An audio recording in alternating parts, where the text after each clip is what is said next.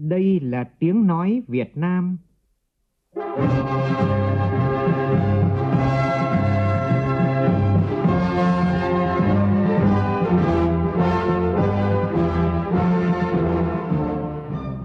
là tiếng nói Việt Nam,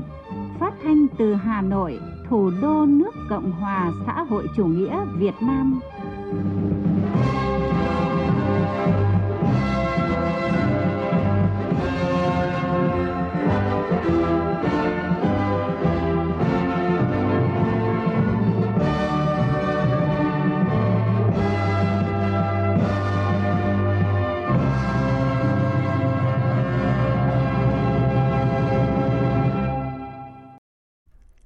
Kính chào quý vị và các bạn. Mời quý vị và các bạn nghe chương trình Thời sự chiều của Đài Tiếng Nói Việt Nam. Chương trình có những nội dung đáng chú ý sau đây.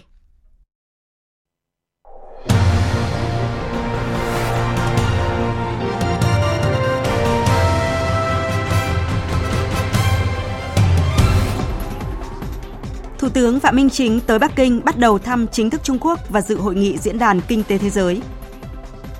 chính thức khởi công dự án đầu tư xây dựng đường vành đai 4 vùng thủ đô Hà Nội và đường bộ cao tốc Cao Lãnh An Hữu giai đoạn 1. Lễ khởi công được tổ chức theo hình thức trực tiếp kết hợp trực tuyến tại 7 điểm cầu. Nhiều tỉnh, thành phố khu vực đồng bằng sông Cửu Long gia tăng số ca bệnh tay chân miệng, có nơi vượt ngưỡng báo dịch. Các tỉnh miền núi phía Bắc chủ động ứng phó với lũ quét, sạt lở đất và ngập úng khi xảy ra mưa to ở mức từ 150 đến 250 mm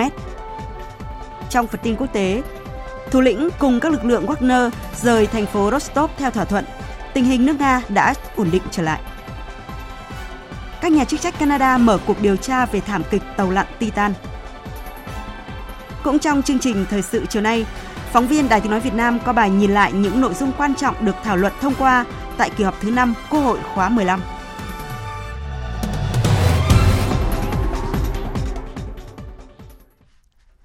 Sau đây là nội dung chi tiết. Thưa quý vị và các bạn, chiều nay, Thủ tướng Chính phủ Phạm Minh Chính và đoàn đại biểu Việt Nam đã tới thủ đô Bắc Kinh, bắt đầu thăm chính thức nước Cộng hòa Nhân dân Trung Hoa và dự hội nghị thường niên các nhà tiên phong lần thứ 14 của Diễn đàn Kinh tế Thế giới, theo lời mời của Thủ tướng Quốc vụ viện nước Cộng hòa Nhân dân Trung Hoa Lý Cường và nhà sáng lập kiêm Chủ tịch điều hành Diễn đàn Kinh tế Thế giới Klaus Schwab. Phóng viên Vũ Khuyên đưa tin từ Bắc Kinh, Trung Quốc đón Thủ tướng Chính phủ Phạm Minh Chính và đoàn đại biểu Việt Nam tại sân bay quốc tế Bắc Kinh có lãnh đạo Bộ Ngoại giao Trung Quốc Nông Dung, Đại sứ quán Trung Quốc tại Việt Nam Hùng Ba, Vụ trưởng Vụ Lễ Tân, Bộ Ngoại giao Trung Quốc, Đại sứ quán Việt Nam tại Trung Quốc Phạm Sao Mai, cán bộ nhân viên đại sứ quán và đại diện cộng đồng Việt Nam tại Trung Quốc. Dự kiến trong chương trình công tác, Thủ tướng Chính phủ Phạm Minh Chính sẽ hội đàm với Thủ tướng Quốc vụ viện Lý Cường, hội kiến với Tổng Bí thư, Chủ tịch Trung Quốc Tập Cận Bình, hội kiến với Ủy viên trưởng nhân Đại toàn quốc Trung Quốc Triệu Lạc Tế. Cùng với đó, Thủ tướng Phạm Minh Chính dự các phiên họp quan trọng của Hội nghị thường niên các nhà tiên phong lần thứ 14 của WEB. Có các cuộc gặp song phương với Chủ tịch điều hành WEB cũng như lãnh đạo nhiều nước tổ chức quốc tế. Nhân dịp này, Thủ tướng Chính phủ Phạm Minh Chính sẽ dành thời gian gặp gỡ cộng đồng Việt Nam ở Trung Quốc, gặp gỡ nhân sĩ, trí thức nghị sĩ, dự diễn đàn doanh nghiệp Việt Nam Trung Quốc. Thăm chính thức Trung Quốc và dự hội nghị web với các hoạt động dày đặc, Thủ tướng Chính phủ Phạm Minh Chính đã khẳng định thông điệp rõ ràng nhất quán của Việt Nam về đường lối đối ngoại độc lập tự chủ, đa dạng hóa, đa phương hóa, là bạn bè tốt, là đối tác tin cậy và là thành viên có trách nhiệm của cộng đồng quốc tế. Đặc biệt, thể hiện sự coi trọng của Việt Nam trong quan hệ với Trung Quốc. Mong muốn chia sẻ, cập nhật những xu thế mới, tư duy phát triển quản trị tiên tiến và quảng bá hình ảnh đất nước, thu hút đầu tư vào Việt Nam thông qua web. Ngay sau khi tới thủ đô Bắc Kinh bắt đầu chuyến thăm chính thức nước Cộng hòa Nhân dân Trung Hoa và dự hội nghị thường niên các nhà tiên phong lần thứ 14 của Diễn đàn Kinh tế Thế giới, Thủ tướng Phạm Minh Chính đã gặp gỡ cán bộ, các cơ quan đại diện và cộng đồng người Việt Nam tại Trung Quốc. Phóng viên Vũ Khuyên tiếp tục thông tin. Tại buổi gặp mặt, đại diện cộng đồng người Việt Nam tại Trung Quốc bày tỏ vui mừng đón Thủ tướng Chính phủ Phạm Minh Chính thăm chính thức Trung Quốc và dự hội nghị thường niên các nhà tiên phong lần thứ 14 của Diễn đàn Kinh tế Thế giới – tin tưởng chuyến thăm góp phần củng cố và tăng cường quan hệ đối tác, hợp tác chiến lược toàn diện Việt Nam Trung Quốc, đồng thời quảng bá hình ảnh đất nước, thu hút hơn nữa đầu tư vào Việt Nam. Tin tưởng vào sự phát triển mạnh mẽ và tương lai tươi sáng của đất nước, cộng đồng người Việt Nam tại Trung Quốc kiến nghị tới Thủ tướng một số nội dung về công tác bảo hộ công dân, phát triển cộng đồng người Việt Nam tại Trung Quốc, quảng bá hình ảnh đất nước con người Việt Nam tại Trung Quốc, các cơ chế chính sách để kiều bào phát huy năng lực, đóng góp nhiều hơn cho đất nước và cho quan hệ Việt Nam Trung Quốc. Đề xuất các giải pháp thúc đẩy quan hệ Việt Nam Trung Quốc, nhất là trong lĩnh vực thương mại, du lịch, giao lưu nhân dân. Phát biểu tại đây, Thủ tướng cho biết chuyến thăm lịch sử tới Trung Quốc của Tổng Bí thư Nguyễn Phú Trọng vào tháng 10 năm 2022, hai bên đã nhìn lại quan hệ hai nước trong thời gian qua và định hướng chiến lược trong quan hệ hai nước trong thời gian tới. Sau chuyến thăm, quan hệ Việt Nam Trung Quốc có bước phát triển rõ nét. Tin cậy chính trị Việt Nam Trung Quốc được tăng cường, hợp tác kinh tế thương mại đầu tư duy trì tăng trưởng. Chuyến thăm này của Thủ tướng tiếp tục cụ thể hóa, làm sâu sắc thêm mối quan hệ truyền thống, núi liền núi, sông liền sông giữa hai nước. Về tình hình trong nước, Thủ tướng cho biết những năm vừa qua, đại dịch COVID-19 gây ảnh hưởng nặng nề mọi mặt đời sống xã hội. Nhờ sự vào cuộc quyết liệt của cả hệ thống chính trị dưới sự lãnh đạo chỉ đạo của Đảng, sự quan tâm giúp đỡ của bạn bè quốc tế, Việt Nam đã kiểm soát tốt dịch bệnh, tình hình kinh tế xã hội phục hồi tích cực và đạt những kết quả quan trọng khá toàn diện trên nhiều lĩnh vực. Về quan hệ Việt Nam Trung Quốc, Thủ tướng cho biết, quan hệ đối tác hợp tác chiến lược toàn diện Việt Nam Trung Quốc đang duy trì xu thế phát triển và đạt nhiều kết quả tích cực. Việt Nam là đối tác thương mại lớn thứ tư của Trung Quốc trên thế giới. Kim ngạch thương mại hai chiều năm 2022 đạt 175 tỷ đô la Mỹ, chiếm 1 phần tư tổng kim ngạch thương mại giữa Trung Quốc và ASEAN. Qua báo cáo của đồng chí đại sứ, Thủ tướng rất vui mừng và đánh giá cao những nỗ lực của bà con thời gian qua đã đoàn kết phát huy truyền thống tương thân tương ái, giúp đỡ nhau vượt qua nhiều khó khăn trong giai đoạn dịch bệnh COVID-19.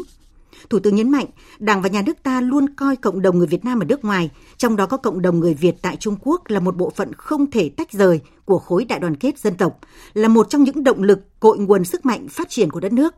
Những thành tựu phát triển đất nước ngày nay đều có sự đóng góp quan trọng của cộng đồng hơn 5,3 triệu bà con người Việt Nam ở hơn 130 quốc gia trên thế giới, trong đó có cộng đồng tại Trung Quốc. Thời gian tới, Thủ tướng mong cộng đồng người Việt tại Trung Quốc tiếp tục phát huy tinh thần tương thân tương ái, nêu cao lòng tự hào dân tộc, tinh thần đoàn kết, giúp đỡ nhau, vượt qua khó khăn, nỗ lực phấn đấu vươn lên, hội nhập tích cực, tuân thủ pháp luật và đóng góp cho phát triển ở nước sở tại. Thực sự là cầu nối quan trọng cho quan hệ truyền thống hữu nghị và đối tác hợp tác chiến lược toàn diện giữa Việt Nam và Trung Quốc. Đồng thời luôn hướng về quê hương đất nước, chủ động có những đóng góp thiết thực hơn, hiệu quả hơn cho sự nghiệp xây dựng và phát triển đất nước. Về một số tâm tư nguyện vọng đề xuất của bà con, Thủ tướng đồng cảm, chia sẻ, ghi nhận các ý kiến đó và sẽ giao các bộ ngành cơ quan liên quan tập trung tổng hợp nghiên cứu sớm có giải pháp phù hợp trên tinh thần kịp thời thấu đáo. Thưa quý vị và các bạn, là một chuyên gia uy tín về kinh tế và phát triển của Trung Quốc, Phó Viện trưởng Thường trực Đồng Dục của Viện Quy hoạch Phát triển Trung Quốc thuộc Đại học Thanh Hoa nhận định, chuyến thăm của Thủ tướng Việt Nam Phạm Minh Chính tới Trung Quốc và dự hội nghị Diễn đàn Kinh tế Thế giới tại Thiên Tân sẽ tạo nền tảng cho những hợp tác thiết thực giữa hai nước trong thời gian tới. Phóng viên Bích Thuận, thường trú tại Bắc Kinh, Trung Quốc, thông tin. Nhưng với Phó Viện trưởng Đồng Dục, Việt Nam là mảnh đất tươi đẹp mà ông luôn mong có dịp được đặt chân đến – cũng là đất nước có nhiều loại trái cây nhiệt đới thơm ngon như sầu riêng mà gần đây gia đình ông vừa mua được tại một siêu thị ở Bắc Kinh. Ngay khi biết thông tin về chuyến thăm của Thủ tướng Phạm Minh Chính tới Trung Quốc và dự hội nghị thường niên các nhà tiên phong lần thứ 14 của Diễn đàn Kinh tế Thế giới, hay còn gọi là Diễn đàn Davos mùa hè ở Thiên Tân, ông đã hào hứng chia sẻ với phóng viên VOV và đặt nhiều kỳ vọng vào chuyến thăm này. Tôi cho rằng chuyến thăm Trung Quốc của Thủ tướng Phạm Minh Chính rất đáng để người dân Trung Quốc và Việt Nam trông đợi. Tôi tin rằng các cuộc gặp tại diễn đàn Davos mùa hè và các cuộc trao đổi giữa hai bên sẽ giúp mở rộng hơn giao lưu kinh tế, thương mại giữa hai nước và làm sâu sắc hơn quan hệ hợp tác thiết thực giữa hai bên trên cơ sở những đồng thuận đạt được giữa lãnh đạo hai đảng trong cuộc gặp cuối năm ngoái. Tôi cũng tin rằng hai nước sẽ đạt được một số thống nhất hướng đến hợp tác thiết thực và đi vào chiều sâu, đặt nền tảng vững chắc hơn cho hợp tác kinh tế giữa Trung Quốc và Việt Nam trong thời gian tới. Theo chuyên gia này, triển vọng hợp tác trong lĩnh vực kinh tế giữa hai nước là rất lớn, bởi hai bên có sự bổ sung hiệu quả về chuỗi công nghiệp và chuỗi cung ứng. Việt Nam đã có một nền tảng khá tốt trong các ngành như nông nghiệp, điện tử và dệt may. Những năm gần đây, Việt Nam cũng phát triển mạnh công nghiệp chế tạo phục vụ xuất khẩu, đẩy nhanh chuyển đổi mô hình tăng trưởng và nâng cấp ngành nghề. Những điều này là cơ sở để kinh tế Việt Nam cất cánh và đem lại cơ hội cho hợp tác kinh tế thương mại song phương.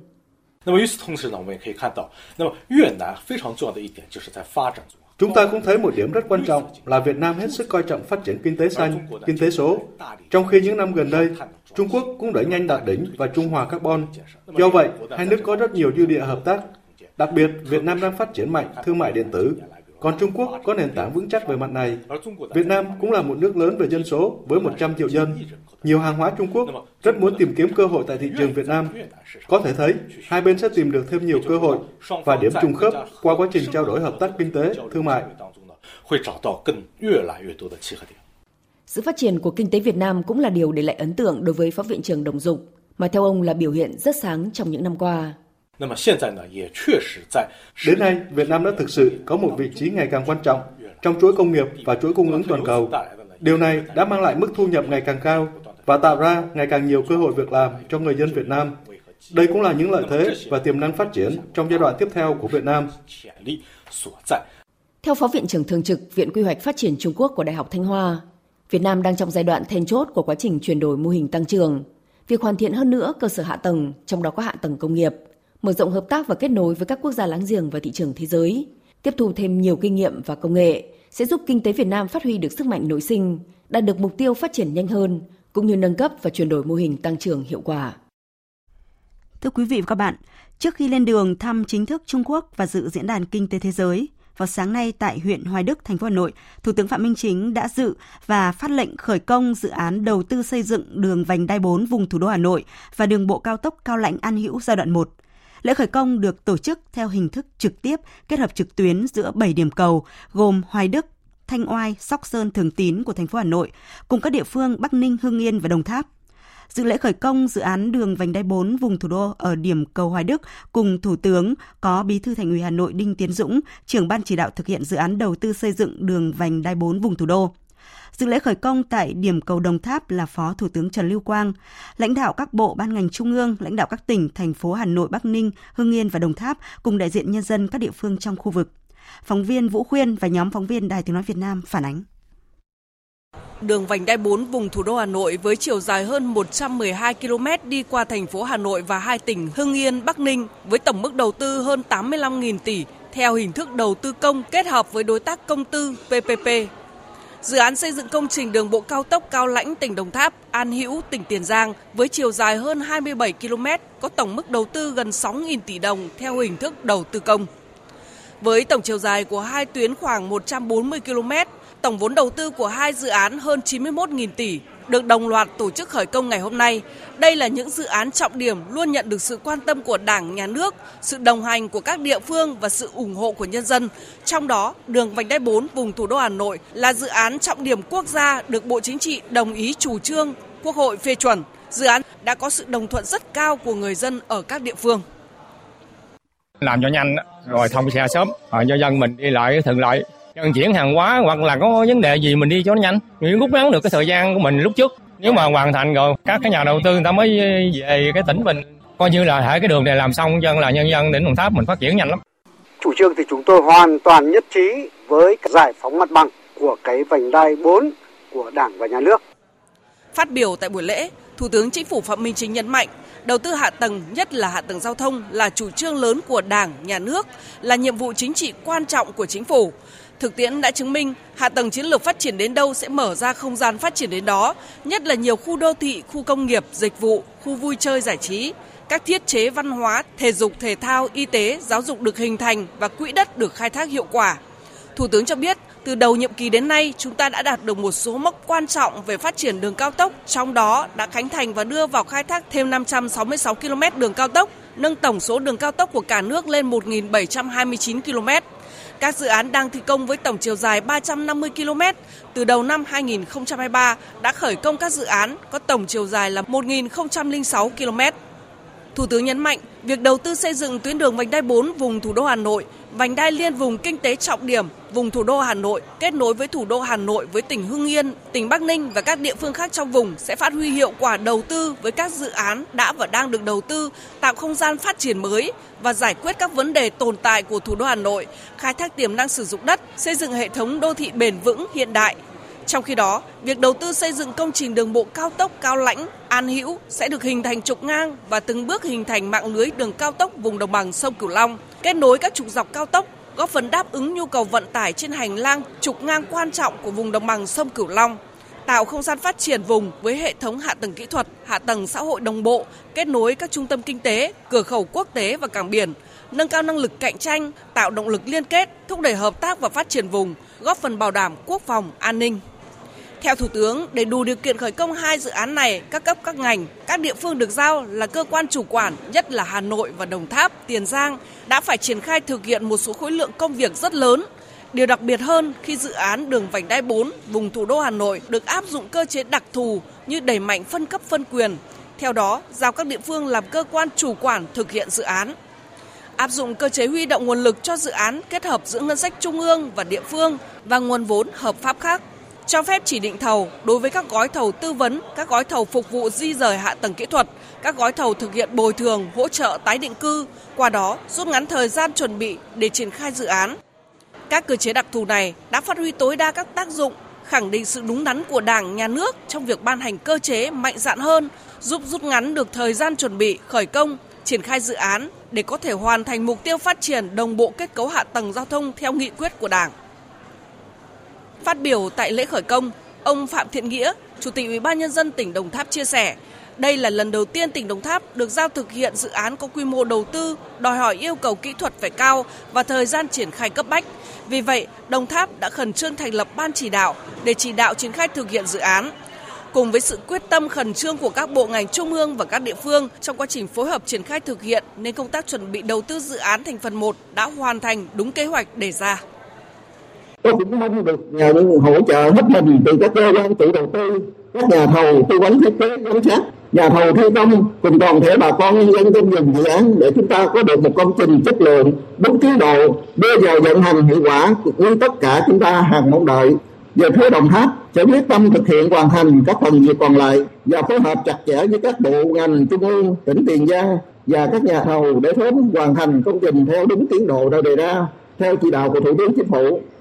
Thủ tướng đánh giá cao ghi nhận và biểu dương sự cố gắng nỗ lực, tinh thần trách nhiệm của Bộ Kế hoạch Đầu tư, Bộ Tài chính, Giao thông Vận tải, Tài nguyên Môi trường, Xây dựng và các tỉnh, thành phố, Hà Nội, Bắc Ninh, Hưng Yên, Đồng Tháp, Tiền Giang và các đơn vị liên quan. Đặc biệt, Thủ tướng biểu dương sự nỗ lực cố gắng với sự vào cuộc quyết liệt của cấp ủy, tổ chức đảng và các cấp chính quyền địa phương trong thời gian rất ngắn đã hoàn thành bàn giao mặt bằng để thi công. Thủ tướng cũng cảm ơn trách nhiệm của nhân dân các địa phương nơi có dự án đi qua đã sẵn sàng nhường đất, rời nhà và sinh kế của mình, canh tác của mình để triển khai dự án. Để công trình được hoàn thành, đảm bảo an toàn, đúng tiến độ chất lượng và đáp ứng các yêu cầu khác theo quy định của pháp luật, với mục tiêu tiến đến năm 2026 phải đưa vào khai thác đồng bộ toàn tuyến cao tốc đường vành đai 4 vùng thủ đô Hà Nội. Đến năm 2025 đưa vào khai thác đồng bộ toàn tuyến cao tốc Cao Lãnh An Hữu bảo đảm chất lượng, mỹ thuật và phát huy được hiệu quả đầu tư. Thủ tướng yêu cầu các bộ kế hoạch và đầu tư, tài chính, giao thông vận tải, xây dựng, tài nguyên và môi trường và các tỉnh thành phố được giao làm cơ quan chủ quản dự án tập trung quyết liệt chỉ đạo, yêu cầu ban quản lý dự án, tư vấn giám sát và các nhà thầu phải phát huy tinh thần trách nhiệm cao nhất, triển khai các dự án bảo đảm tiến độ, chất lượng, an toàn, kỹ thuật, mỹ thuật, giữ gìn vệ sinh môi trường, đồng thời phải huy động nhân lực, thiết bị máy móc hiện đại để thi công một cách nhanh nhất có thể, tuân thủ tuyệt đối những yêu cầu kỹ thuật, quy định của pháp luật liên quan, không để xảy ra tham nhũng, tiêu cực. Thủ tướng đề nghị các cấp ủy Đảng, Ủy ban nhân dân các tỉnh thành phố triển khai công tác giải phóng mặt bằng, di rời hạ tầng kỹ thuật, bảo đảm 100% diện tích mặt bằng trong quý 3 năm nay, chậm nhất trước ngày 31 tháng 12 năm 2023. Trong đó, đặc biệt quan tâm đến công tác tái định cư, hỗ trợ ổn định sản xuất để người dân có nơi ở mới, có công việc mới, sinh kế mới ít nhất bằng hoặc tốt hơn nơi ở cũ. Đây là quan điểm xuyên suốt của Đảng, đề nghị cấp ủy Đảng, chính quyền địa phương quan tâm chỉ đạo tổ chức thực hiện. Mỗi cá nhân có liên quan tham gia dự án cần nâng cao ý thức trách nhiệm với công việc, với ngành và cao hơn nữa là với nhân dân, với Tổ quốc. Đổi mới tư duy sáng tạo hơn nữa trong cách nghĩ, cách làm để hoàn thành tốt nhiệm vụ, góp phần triển khai các dự án thành phần đúng tiến độ chất lượng, không lãng phí, không tiêu cực với tinh thần tất cả vì nhân dân, vì sự hùng cường thịnh vượng của đất nước.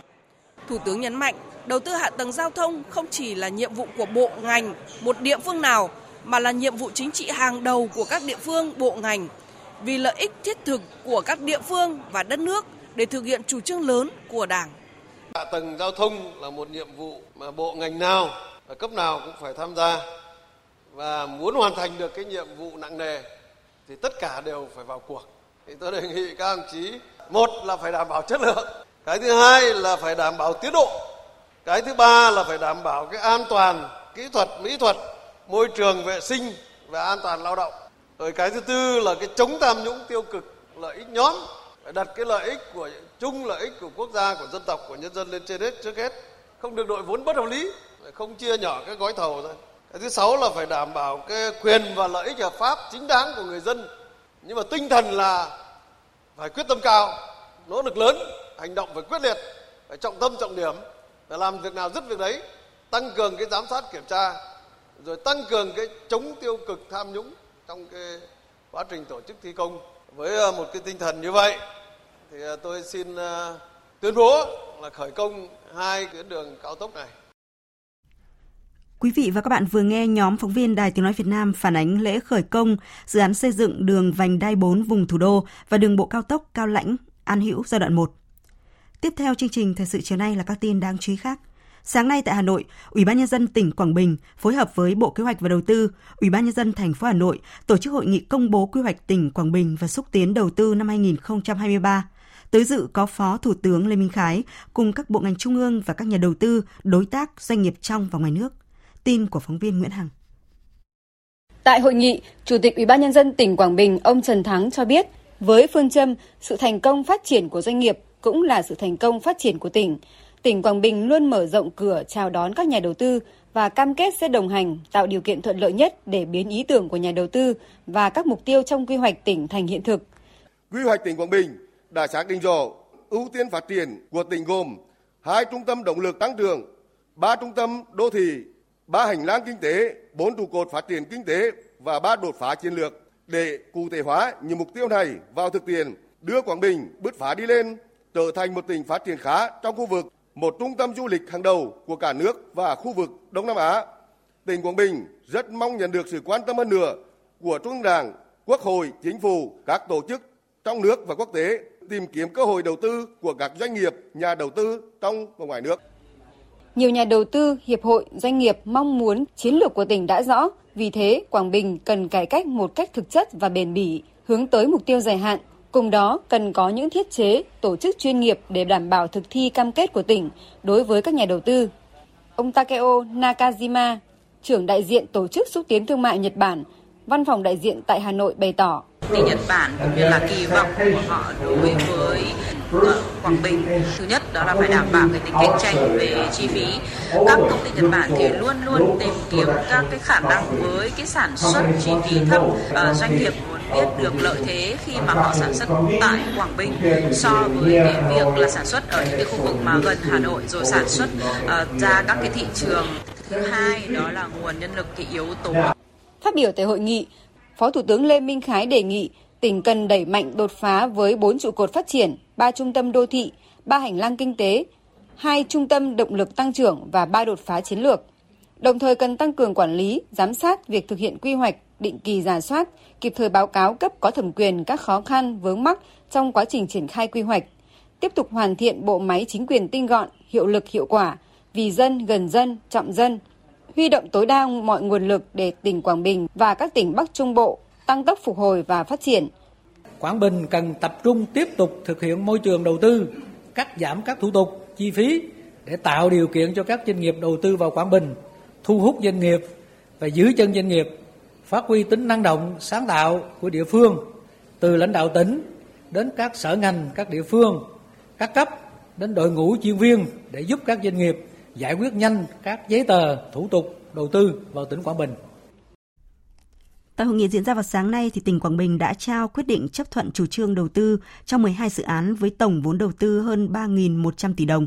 24 biên bản ghi nhớ hợp tác, cam kết đầu tư với các doanh nghiệp trong và ngoài nước trên các lĩnh vực hạ tầng, thể thao du lịch, công nghiệp khoáng sản, bất động sản với tổng vốn đăng ký gần 46.000 tỷ đồng cũng đã được ký kết. Báo cáo chỉ số đánh giá chi phí tuân thủ thủ tục hành chính 2022 ABCI 2022 cho biết nhóm thủ tục hành chính thuế là nhóm thủ tục có điểm APCI cao nhất trong 9 nhóm thủ tục hành chính được khảo sát trong năm 2022. Khảo sát APCI 2022 đối với 3 thủ tục là chấm dứt hiệu lực mã số thuế đối với tổ chức kinh tế, tổ chức khác, trừ đơn vị phụ thuộc như cấp cục thuế, chi cục thuế, khai quyết toán thuế thu nhập doanh nghiệp theo phương pháp doanh thu chi phí khai thuế giá trị gia tăng đối với phương pháp khấu trừ trong hoạt động sản xuất kinh doanh cho thấy để thực hiện các thủ tục hành chính trong nhóm thuế, doanh nghiệp hầu như chỉ phải chi trả các chi phí thời gian, trung bình là 2,6 giờ. Chi phí trực tiếp hầu như không phát sinh, trung bình là 6.600 đồng. Kết quả khảo sát cũng nêu lên những tín hiệu tích cực, đó là tỷ lệ nộp và nhận kết quả trực tuyến của các thủ tục hành chính về thuế ở mức tuyệt đối như thủ tục khai quyết toán thuế thu nhập doanh nghiệp theo phương pháp doanh thu chi phí và thủ tục khai thuế giá trị gia tăng đối với phương pháp khấu trừ trong hoạt động sản xuất kinh doanh. Thời sự VOV nhanh, tin cậy, hấp dẫn. Quý vị và các bạn đang nghe chương trình Thời sự chiều của Đài Tiếng Nói Việt Nam. Thưa quý vị, kỳ họp thứ 5 Quốc hội khóa 15 đã kết thúc sau 23 ngày làm việc sôi nổi, dân chủ và đoàn kết. Với việc thông qua 8 luật, 17 nghị quyết và cho ý kiến 9 dự án luật, trong đó có dự án luật đất đai sửa đổi, Quốc hội đã hoàn thành khối lượng lớn công việc đặt ra. Kỳ họp cũng thu hút sự quan tâm của đông đảo cử tri cả nước với những phiên thảo luận sôi nổi tại nghị trường với phát biểu thẳng thắn trực diện của các đại biểu Quốc hội. Các phiên chất vấn tại kỳ họp này như một cuộc sát hạch thẳng thắn và trách nhiệm, tranh luận đi đến cùng để tìm giải pháp trong thời gian tới. Mời quý vị và các bạn cùng phóng viên Lại Hoa nhìn lại những nội dung chính của kỳ họp này. Điểm đáng chú ý tại kỳ họp này là các phiên thảo luận sôi nổi ở tổ và nghị trường về kinh tế xã hội và ngân sách. Các ý kiến phát biểu và tranh luận đều đi sâu tìm ra căn nguyên để giải bài toán nhằm thúc đẩy tăng trưởng kinh tế, trong các giải pháp đề xuất để hoàn thành mục tiêu tăng trưởng 6,5% cho cả năm, nhiều đại biểu kiến nghị giải pháp then chốt là tập trung giải ngân vốn đầu tư công. Cái đầu tư công mình giải ngân năm ngoái khoảng 500 ngàn tỷ, thì năm nay dự kiến mình 700 ngàn tỷ, như vậy là 4%. Thì cái nỗ lực này là cần thiết để giải quyết cái vấn đề về tăng trưởng không để nó dưới 4%. Mục tiêu 6,5% GDP trong cả nước đây là một vấn đề rất là khó đạt. Tuy nhiên, nói khó chứ không phải là không đạt được. Những cái cơ bản nhất là giải ngân vốn đầu tư công nè, là phải cho đạt. Lúc đó là kinh tế mới phát triển GDP nó phát triển được. Khi dòng tiền đầu tư được giải ngân sẽ thúc đẩy sự phát triển của kinh tế, các ngành được thụ hưởng và dẫn dắt đầu tư. Để thúc đẩy tăng trưởng, bên hành lang Quốc hội, Bộ trưởng Bộ Tài chính Hồ Đức Phước đề nghị trong cái luật đầu tư công của mình quy định ấy, có dự án rồi thì mới được bố trí tiền mới được thông báo vốn. Cho nên là vốn phải chờ công trình. Cái khâu chuẩn bị đầu tư nó kéo quá dài thì vốn phải chờ công trình. Cục màu đông thôi. Cho nên sửa luật đầu tư công tách cái phần giải phóng mặt bằng ra khỏi vốn đầu tư. Với tinh thần dân chủ và trách nhiệm, kỳ họp thứ 5 đã hoàn thành chương trình đề ra. Quốc hội thông qua 8 luật, đáng chú ý là luật đấu thầu sửa đổi, Vấn đề đặt ra là khi luật đấu thầu sửa đổi được thông qua thì việc quan trọng là xây dựng nghị định và thông tư để luật đi vào cuộc sống. Đại biểu Phạm Khánh Phong Lan, đoàn thành phố Hồ Chí Minh cho rằng Luật sửa đổi đã bấm nút thông qua rồi, nhưng mà thứ nhất, cái văn bản dưới luật, cái nghị định và thông tư mới là tác động lớn nhất đến cái quá trình mua sắm ở các đơn vị. Trên thực tế các đơn vị á, người ta quan tâm nhiều là nghị định và thông tư. Hy vọng thông tư mới xây dựng trên cái nền luật đấu thầu sửa đổi này sẽ có tháo gỡ. Bởi vì chúng ta cẩn thận quá thì bảo vệ, mà khi bảo vệ được quá mức có nghĩa nó không mua được và công ty người ta không có thể nào tham dự được. Còn á, cái vấn đề là thuộc về đạo đức và kiểm soát như thế nào. Trong 9 dự án luật cho ý kiến tại kỳ họp này, đáng chú ý là Quốc hội dành cả ngày thảo luận tại hội trường về dự án luật đất đai sửa đổi. Có đến 160 đại biểu đăng ký thảo luận về dự án luật này, cho thấy sức nóng và sự quan tâm sâu sắc của đại biểu Quốc hội đối với dự án luật. Các đại biểu đề nghị tiếp tục hoàn thiện về tranh lệch điện tô và phương pháp định giá đất theo nguyên tắc thị trường, khắc phục tình trạng tham nhũng tiêu cực khiếu kiện trong lĩnh vực đất đai – theo đại biểu Hoàng Văn Cường, đoàn thành phố Hà Nội, dự án luật vẫn còn điểm quy định chưa rõ, làm sao để người dân có thu nhập đảm bảo cuộc sống. Không phải chỉ có chỗ ở mà còn phải tạo ra nguồn sinh kế cho những người bị thu hồi. Nếu như chúng ta đảm bảo thực hiện được cái nguyên tắc người thu hồi người ta được đảm bảo thỏa mãn được lợi ích cuộc sống người ta được ổn định và thu nhập đời sống đảm bảo lâu dài thì tôi cho rằng là không chỉ thỏa mãn được cái mong đợi của người dân mà thực hiện được đúng cái mục tiêu là thu hồi đất là đầu tư phát triển xã hội thì cái người đã đóng góp đất vào phát triển đó người ta cũng phải đảm bảo được cái cuộc sống tốt hơn những vấn đề nóng của cuộc sống, những tâm tư nguyện vọng của cử tri đã được mang đến nghị trường trong hai ngày rưỡi phiên chất vấn và trả lời chất vấn. Giải pháp để hoạt động đăng kiểm trở lại bình thường, giải pháp tháo gỡ khó khăn tạo việc làm cho người lao động, đặc biệt là giải pháp về tình trạng rút bảo hiểm xã hội một lần. Việc giải ngân các chương trình mục tiêu quốc gia về phát triển kinh tế xã hội vùng đồng bào dân tộc thiểu số và miền núi chủ yếu được chi giải ngân cho hội thảo tập huấn hay là hiến kế để khoa học công nghệ Việt Nam phát triển bứt phá là chính sách trọng dụng nhân tài. Có thể không phải tất cả các vị đại biểu Quốc hội cũng như tất cả cử tri đều đồng tình với những giải pháp được nêu ra, nhưng rõ ràng mỗi phản ứng chính sách đều đã được cân nhắc, đều được triển khai nhằm giải quyết vấn đề thực tế đang được đặt ra. Nhiều đại biểu Quốc hội cảm nhận các phiên chất vấn như một cuộc sát hạch,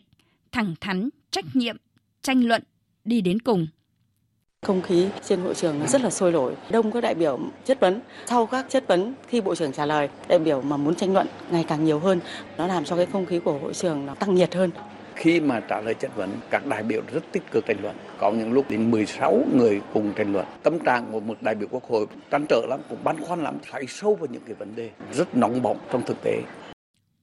bế mạc Quốc hội một nghị quyết quan trọng về chất vấn và trả lời chất vấn được thông qua, cùng với nghị quyết về việc lấy phiếu tín nhiệm, bỏ phiếu tín nhiệm đối với người giữ chức vụ do Quốc hội, Hội đồng Nhân dân bầu hoặc phê chuẩn sửa đổi được thông qua là cơ sở để Quốc hội giám sát và lấy phiếu tín nhiệm tại kỳ họp thứ 6 tới. Cũng đáng chú ý, nghị quyết của Quốc hội về thí điểm một số cơ chế chính sách đặc thù phát triển thành phố Hồ Chí Minh được thông qua, quyết định trao thêm nhiều cơ chế chính sách đặc thù cho thành phố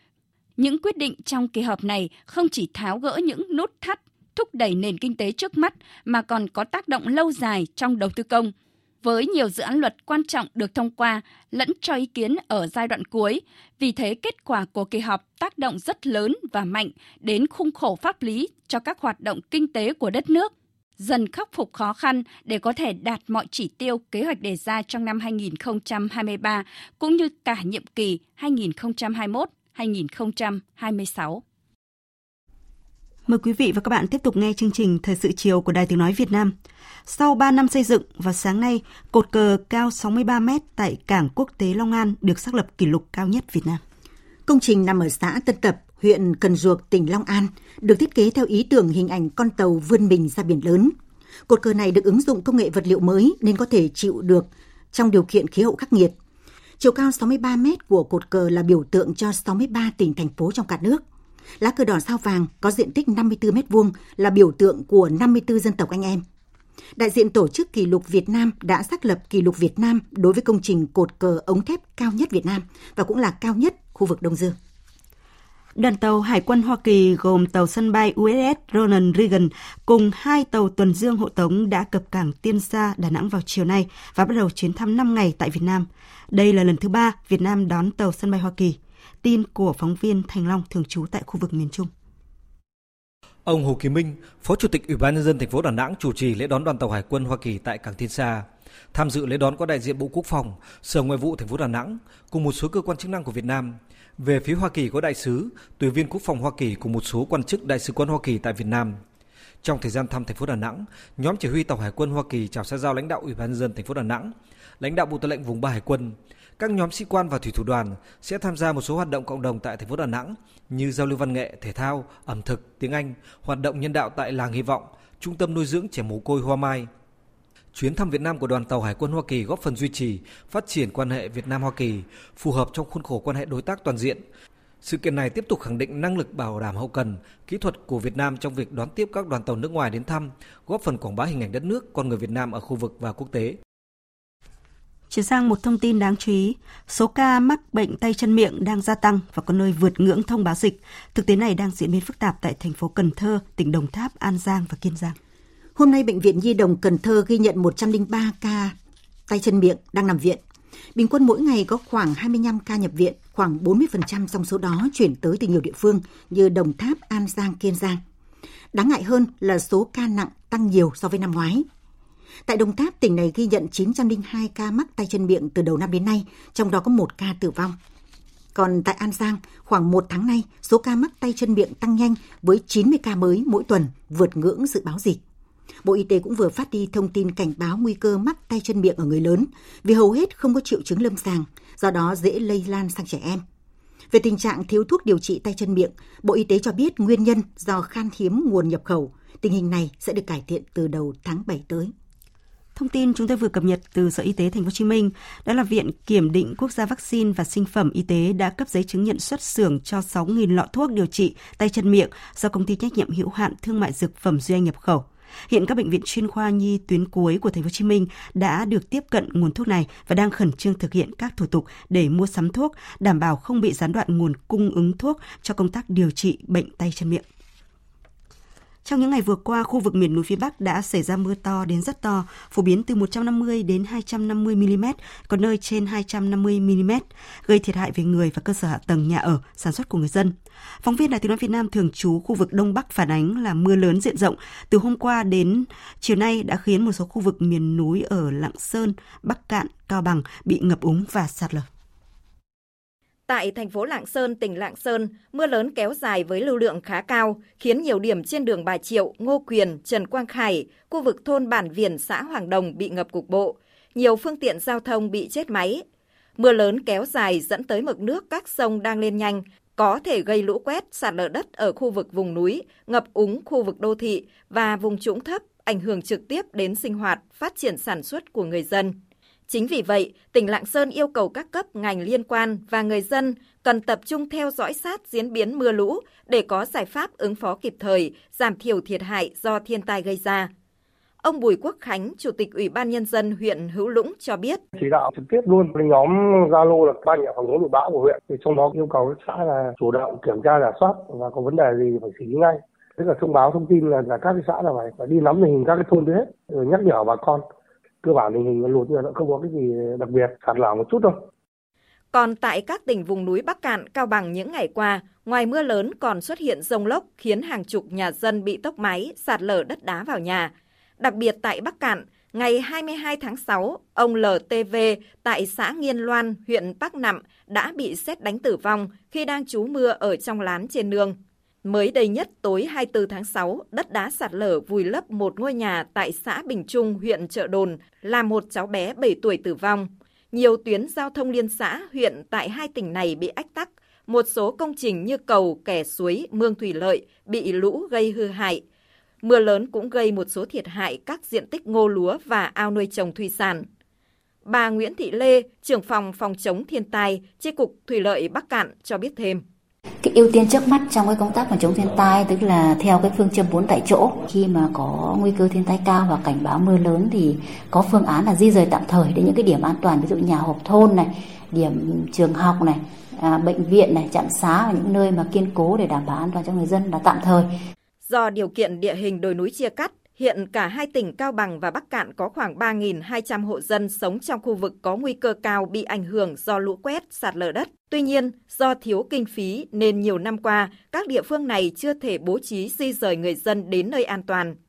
Còn tại tỉnh Quảng Ninh, một số tuyến phố ở Đông Triều, Uông Bí cũng bị ngập cục bộ. Các khu vực miền núi huyện Ba Chẽ, Bình Liêu hiện vẫn có mưa theo đợt.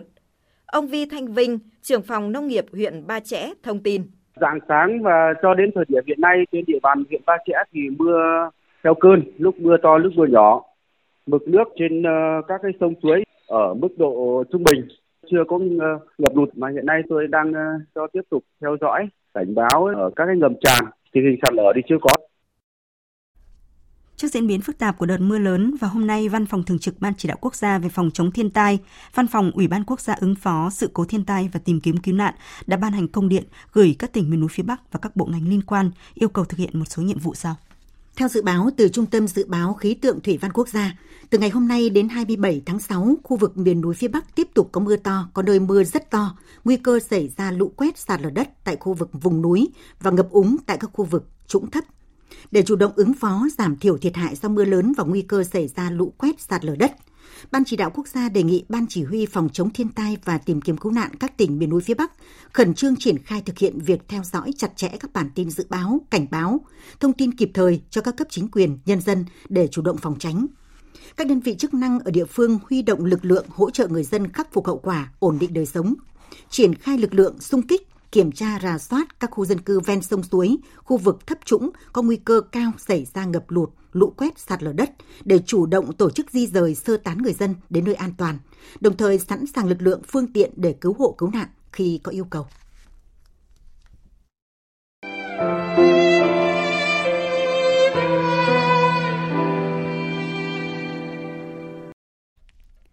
Quý vị và các bạn đang nghe chương trình Thời sự chiều của Đài Tiếng Nói Việt Nam. Thưa quý vị và các bạn,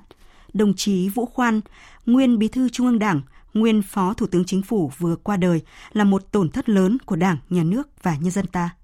Nhiều học giả và chuyên gia kinh tế đều đánh giá đồng chí Vũ Khoan có đóng góp to lớn vào sự nghiệp đổi mới và phát triển của nước ta trong nhiều thập kỷ qua, đồng thời là một nhà lãnh đạo có tầm và có tâm được cán bộ, đảng viên, nhân dân rất kính trọng.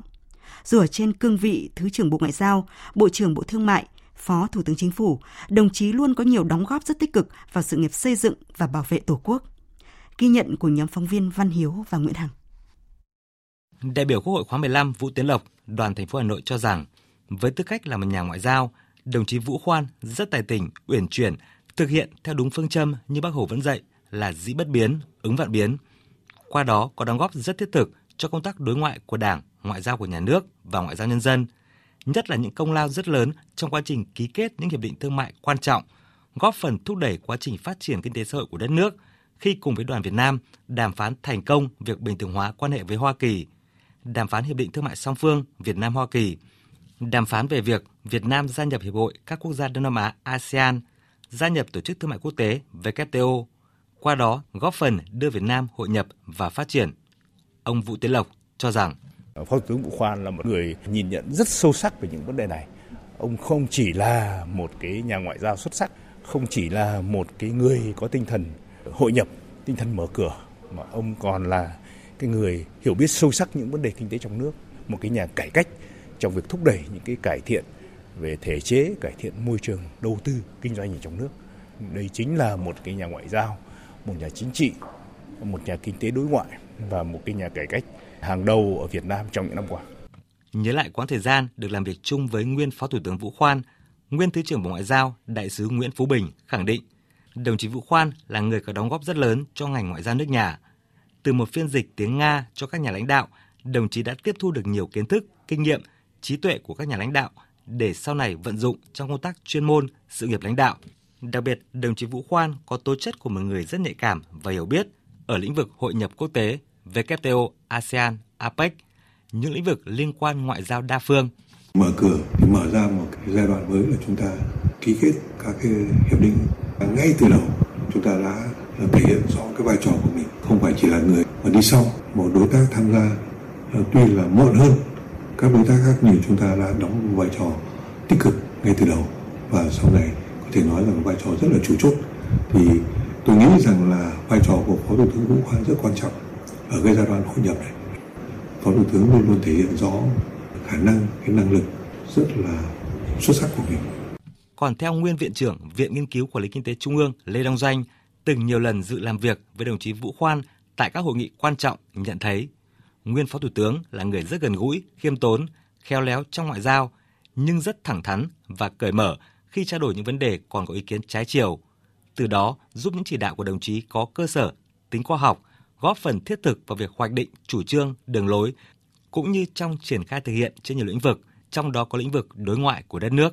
Đồng chí Vũ Khoan đã đóng góp rất quan trọng vào việc chúng ta đã chuyển đổi được chính sách ngoại giao vượt qua được quá trình khó khăn của những năm 1990 khi mà những các cái biến động ở Liên Xô và Đông Âu. Chúng ta không gặp sự thụt lùi hoặc khó khăn mà chúng ta có những đối tác mới và chúng ta đã ờ, phát triển rất là nhanh chóng về tăng trưởng GDP thu hút thêm được đầu tư nước ngoài. Đấy là những các cái đóng góp rất là quan trọng. Đồng chí Vũ Khoan đã góp phần tổ chức thực hiện được. Có thể thấy rằng trải qua các cương vị lãnh đạo khác nhau, nhưng nguyên Phó Thủ tướng Vũ Khoan luôn làm tròn nhiệm vụ, trọng trách của mình mà Đảng, Nhà nước và nhân dân giao phó. Qua đó góp phần củng cố vị thế của Việt Nam trên trường quốc tế, đồng thời xây dựng, bảo vệ và phát triển đất nước trong thời gian qua cũng như trong tình hình hiện nay.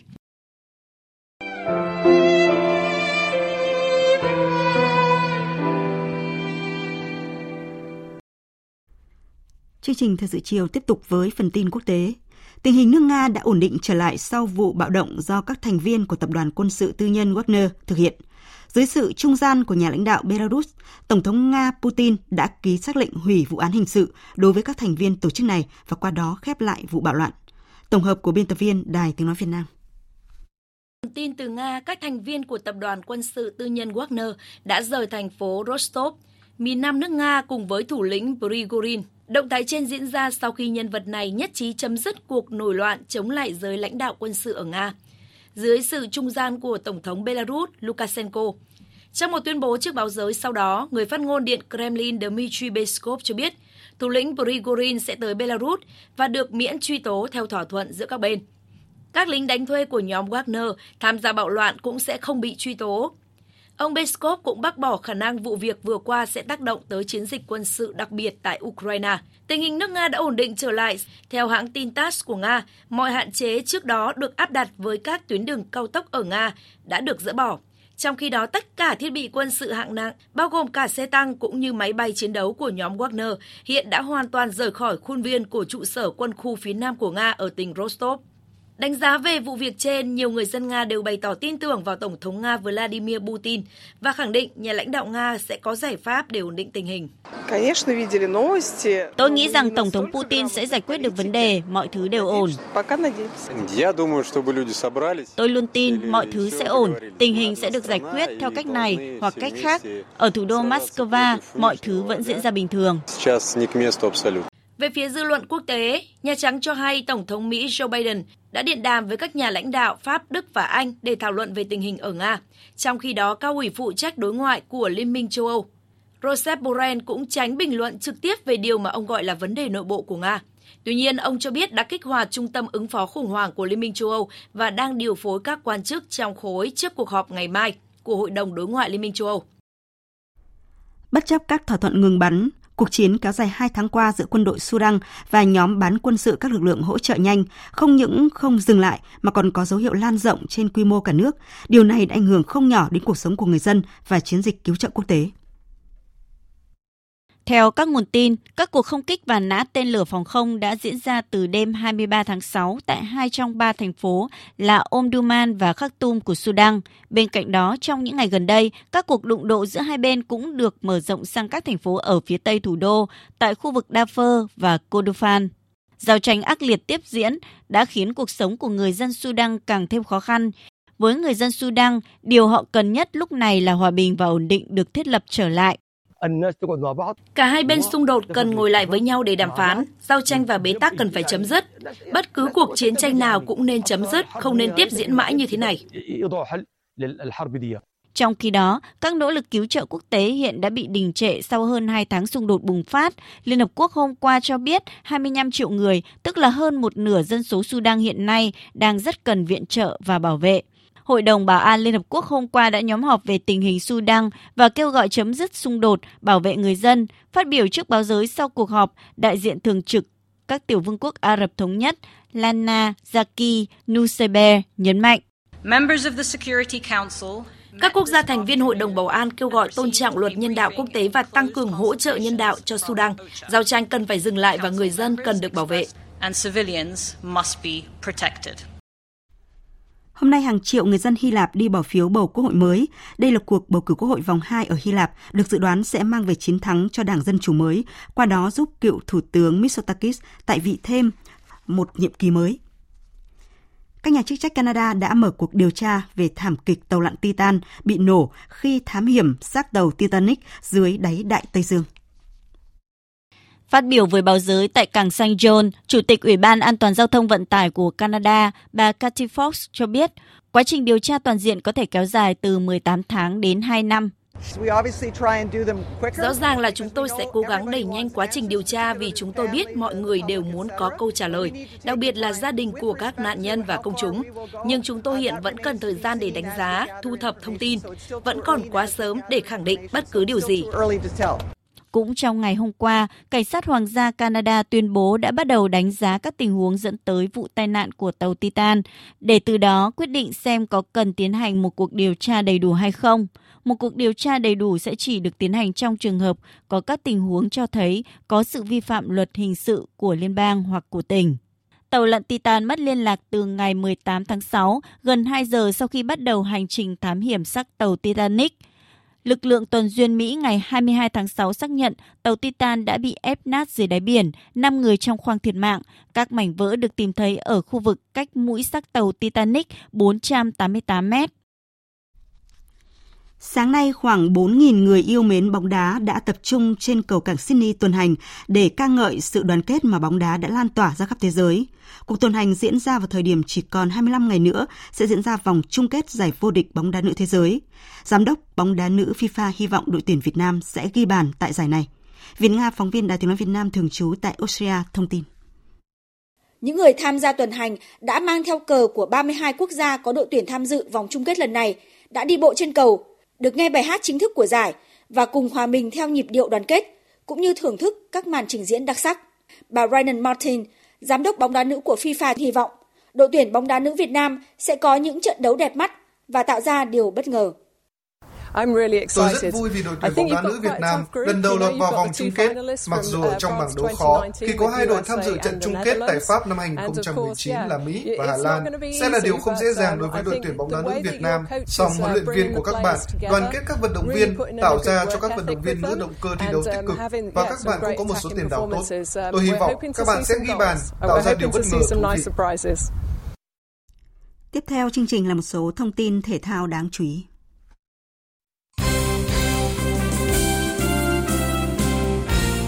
Thưa quý vị và các bạn, đội tuyển nữ Việt Nam vừa có trận giao hữu với đội tuyển nữ Đức. Mặc dù thua 1-2 nhưng đã nhận rất nhiều lời khen từ truyền thông quốc tế cũng như người hâm mộ bóng đá cả nước. Về phần mình, huấn luyện viên Mai Đức Chung đánh giá cái trận đấu này là chúng tôi có nhiều thêm kinh nghiệm và có nhiều trải nghiệm. Thế, ờ, chúng tôi rất là ít thi đấu những cái đối tượng trình độ cao như thế này và đội Đức là một cái ờ, ví dụ thế và nhưng mà hôm nay nói là toàn đội Việt Nam hết sức cố gắng mặc dù cái tầm vóc thấp bé và cái sức mạnh không có thế nhưng mà chúng tôi đã chơi rất là quyết tâm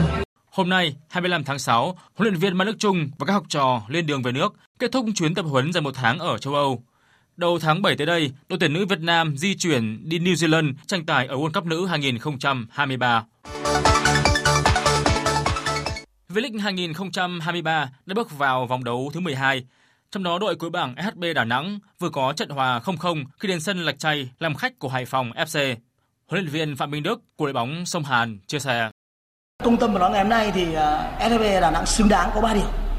Vì hôm nay có những cơ hội rất là đáng ăn bàn của Lucao có bỏ lỡ hai cơ hội đáng ăn bàn và Đình Duy có một cơ hội và tôi nghĩ là với những gì các em thể hiện ở trận đấu tại Hải Phòng không phải đội nào đến Hải Phòng mà cũng đá được như thế này và tôi hy vọng các em sẽ giữ được cái lửa này và khát vọng này để thi đấu với công an Hà Nội ở trận đấu tiếp theo à, vòng đấu thứ 13 của V-League 2023. Về phía đội chủ nhà, huấn luyện viên Chu Đình Nghiêm cho biết.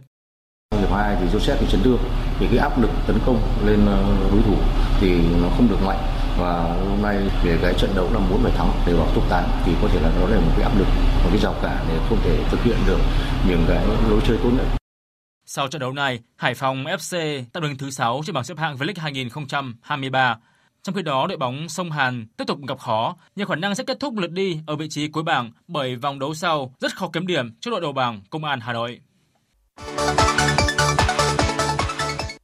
Diễn ra hôm nay tại khu vực Phu Văn Lâu, thành phố Huế, giải chạy Huế Half Marathon 2023 thu hút gần 5.000 vận động viên trong nước và quốc tế thi đấu ở ba cự ly 5 km, 10 km và 21 km. Cùng ngày, giải chạy Press Marathon 2023 được tổ chức tại công viên Yên Sở, Hà Nội với gần 500 người tham dự. Phần lớn là các phóng viên, nhà báo đang công tác tại Hà Nội và các địa phương lân cận. Giải chạy có các cự ly 5 km, 10 km và đặc biệt là cung đường 21,6 km, mang ý nghĩa chúc mừng Ngày báo chí cách mạng Việt Nam 21 tháng 6. Dự báo thời tiết Phía Tây Bắc Bộ nhiều mây có mưa rào và rông rải rác, cục bộ có mưa vừa, mưa to, nhiệt độ từ 22 đến 32 độ, có nơi trên 32 độ. Phía Đông Bắc Bộ nhiều mây có mưa vừa, mưa to, có nơi mưa rất to và rải rác có rông, gió Đông Nam cấp 2, cấp 3, nhiệt độ từ 23 đến 31 độ, có nơi trên 31 độ. Khu vực từ Thanh Hóa đến Thừa Thiên Huế, phía Bắc Thanh Hóa, Nghệ An, nhiều mây có mưa vừa, mưa to, có nơi mưa rất to và rải rác có rông. Phía Nam có mây, đêm có mưa rào và rông vài nơi, ngày nắng, có nơi có nắng nóng. Chiều tối có mưa rào và rông rải rác, cục bộ có mưa vừa, mưa to, gió Tây Nam cấp 2, cấp 3. Nhiệt độ từ 25 đến 35 độ, có nơi trên 35 độ. Khu vực từ Đà Nẵng đến Bình Thuận có mây, đêm có mưa rào và rông vài nơi, ngày nắng, có nơi có nắng nóng. Chiều tối có mưa rào và rông rải rác, cục bộ có mưa vừa, mưa to, gió Tây Nam cấp 2, cấp 3. Nhiệt độ từ 25 đến 35 độ, phía Bắc có nơi trên 35 độ. Tây Nguyên và Nam Bộ có mây, đêm có mưa rào và rông vài nơi, ngày nắng, chiều tối và tối có mưa rào và rông rải rác, cục bộ có mưa vừa, mưa to, gió Tây Nam cấp 2, cấp 3, nhiệt độ từ 19 đến 33 độ. Khu vực Hà Nội nhiều mây, có mưa vừa, mưa to, có nơi mưa rất to và rải rác có rông. Gió Đông Nam cấp 2, cấp 3, nhiệt độ từ 24 đến 30 độ. Tiếp theo là dự báo thời tiết biển. Vịnh Bắc Bộ có mưa rào và rải rác có rông. Trong mưa rông có khả năng xảy ra lốc xoáy và gió giật mạnh cấp 6, cấp 7. Tầm nhìn xa từ 4 đến 10 km, gió Nam đến Đông Nam cấp 3, cấp 4. Vùng biển từ Quảng Trị đến Quảng Ngãi, vùng biển từ Bình Định đến Ninh Thuận có mưa rào và rông vài nơi, tầm nhìn xa trên 10 km, gió Đông Nam cấp 4. Vùng biển từ Bình Thuận đến Cà Mau, vùng biển từ Cà Mau đến Kiên Giang có mưa rào rải rác và có nơi có rông. Trong mưa rông có khả năng xảy ra lốc xoáy và gió giật mạnh cấp 6, cấp 7. Tầm nhìn xa trên 10 km, giảm xuống từ 4 đến 10 km trong mưa, gió Tây Nam cấp 4, cấp 5. Khu vực Bắc Biển Đông không mưa, tầm nhìn xa trên 10 km, gió Đông đến Đông Nam cấp 3, cấp 4. Khu vực giữa Biển Đông có mưa rào và rông vài nơi, riêng phía đông có mưa rào rải rác và có nơi có rông. Trong mưa rông có khả năng xảy ra lốc xoáy và gió giật mạnh. Tầm nhìn xa trên 10 km, giảm xuống từ 4 đến 10 km trong mưa, gió nhẹ. Khu vực Nam Biển Đông, khu vực quần đảo Trường Sa, tỉnh Khánh Hòa và Vịnh Thái Lan có mưa rào rải rác và có nơi có rông. Trong mưa rông có khả năng xảy ra lốc xoáy và gió giật mạnh. Tầm nhìn xa trên 10 km, giảm xuống từ 4 đến 10 km trong mưa, gió Tây Nam cấp 4, cấp 5. Khu vực quần đảo Hoàng Sa thuộc thành phố Đà Nẵng không mưa, tầm nhìn xa trên 10 km, gió đông đến đông nam cấp 3, cấp 4. Quý vị và các bạn vừa nghe chương trình Thời sự chiều của Đài Tiếng Nói Việt Nam. Chương trình do các biên tập viên Nguyễn Hằng và Hùng Cường cùng phát thanh viên Minh Nguyệt, kỹ thuật viên Tạ Tre thực hiện, chịu trách nhiệm nội dung Hoàng Trung Dũng.